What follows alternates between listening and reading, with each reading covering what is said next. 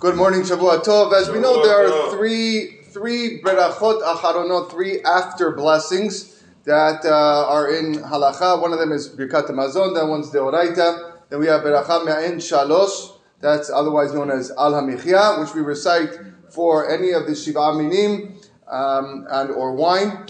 And the last one is borei nefashot, which is pretty much for everything else: uh, meat, eggs, vegetables, anything that doesn't fall in those categories. So the question is asked: What is the order of of beracha that we say if I was to eat one thing that applies to me'en shalosh, and for example, um, something else, some eggs or meat. So the general principle, general rule is that if you have to say two blessings, two after blessings, the beracha of me'en shalosh comes first, and then you say borei nefashot. Then you say the beracha borei nefashot on your meat and your eggs. That's a general rule. However, there is one exception, an unbelievable chidush by Chacham Ovadia Yosef Zecher Tzadik Bracha. He says if a person was to eat um, one of the shiva minim, that's the me'en shalosh, but he also eats a vegetable, a celery, cucumber.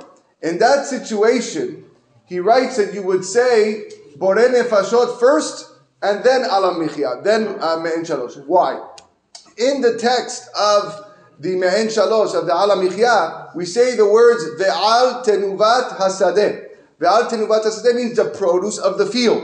Produce of the field could also imply vegetables. So if I was to say the beracha of me'en shalosh, if I was to say the beracha of al hamichya first, then I pretty much cover even vegetables. And I wouldn't be able to say a beracha of borei because I've already covered it. So in order to give us opportunity to recite more berachot, if you were to eat um, a fig, which is me'en shalosh, and celery, say borei nefashot first on the celery, and then, so you cover that one, and then go and say the al hamichya on the fig. That would be the only time where you would say borei nefashot first before the me'en shalosh.